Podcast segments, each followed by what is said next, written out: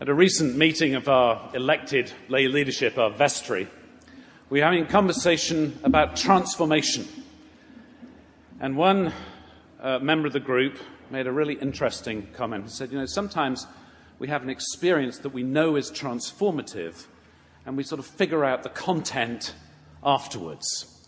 We have some moment or experience or decision of some kind that is, we know makes a difference to everything and then we're going to have to figure out what the meaning is and fill in the content later. Some of you know that it's the story of the woman with hemorrhages that I count as the story that, that triggered or invited my own conversion or my own commitment or my own owning of my faith. And I was with a, uh, attended a meeting of a group at the school I was attending, and a, a, a, large group of singers had come from a coffee house in London, and many of them spoke of powerful experiences of God that they had been granted. And I was at a stage in my life where I wanted just such a thing, just such an experience. And a man stood up and started talking about this woman with hemorrhages and what it would take her, what it would cost her to get up and push through that crowd. She was a woman, we were told, hardly better than chattel. She was poor. She'd spent everything she had on doctors and was therefore even further marginalized as the poor found it very difficult to keep the law. And she was unclean because she had the flow of blood, because she was bleeding, and, and possibly could be uh, in serious trouble. Even some have suggested open to liable to stoning if she touched others and made them unclean themselves. It was a rash act uh, almost an impulsive act, perhaps, to push into that crowd. And the man said, If you want that kind of faith, if you want that kind of intensity, if you want that kind of passion, then you must ask God for it.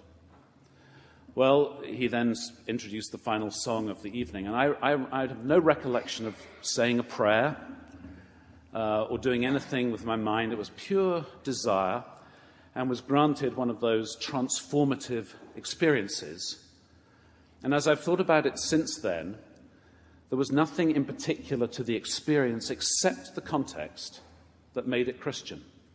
It was a transformative experience that I began to work out and understand and come to grasp and make sense of in the light of the Christian story that I began to find my way into and was invited into by others who were there that night.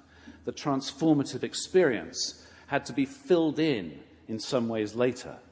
God often gives us the grace to do things before we know better.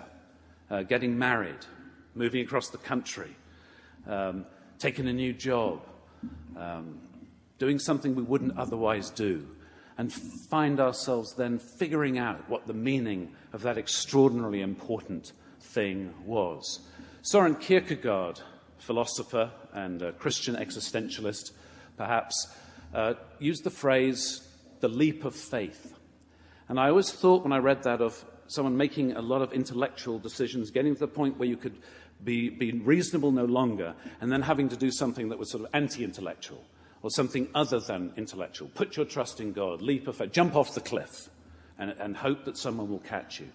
But I've come to think that the leap of faith is not so much a reaching the edge of, re- edge of reason, but is more the beginning that kicks us into gear, that begins us on a process or a journey by which God shapes our lives and by which we are, in fact, transformed. It is that first act, the content of which gets filled out as we find, find ourselves claiming life. And so, in that light, I've gone back and thought about this woman with hemorrhages again. What was her act of faith? My daughter, your faith has made you well.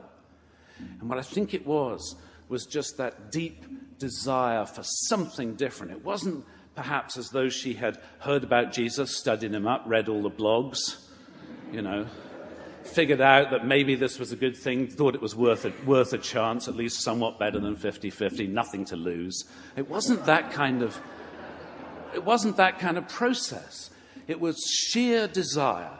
And when she stepped into that crowd, she stepped out of the crowd she stepped apart from the crowd. It was the crowd that had defined her as outside of the possibility of God's love. It was the crowd, mostly men, who had defined her as unclean as less than, as subject to. And, and she said, I can't do this anymore. I desire to be well. And she stepped into the crowd, and in stepping into it, she stepped out of it. It was that kind of intuitive gift that Jesus, led Jesus to say, Who touched me? And she knew in her body, didn't have evidence, hadn't been back to the doctors, she just knew in her body. Something utterly different had happened, and the rest was filling in the content. And as the gospel writer, as Mark filled in the content, he saw something more. He saw uh, that Jesus was not only healing this woman, that her act of faith was not only being affirmed, but that the whole of society was being reordered. He saw that the woman that Jesus called daughter, in a sense, came ahead of a well known and well to do and significant daughter, the daughter of Jairus, on whose way he was to heal. But it wasn't even just turning, the upside, turning things upside down. It wasn't about now the poor are going to get theirs and the rich are going to get theirs. It was a, a reordering of society, a reordering of society so that what made for the edges wasn't defined by the crowd, but was defined by the love of God. What made us valuable is not defined by the crowd, it's not defined by the marketers, it's not defined by the government, it's not defined by anything other than that we are loved by God and how brave we can be when we really grasp that possibility and when we perhaps come to church for the first time or come to communion for the first time or step across some boundary for the first time and say, wait, I am not defined. There is a possibility here. I do not have to be stuck in life because God loves me. He saw that the woman had been bleeding for 12 years.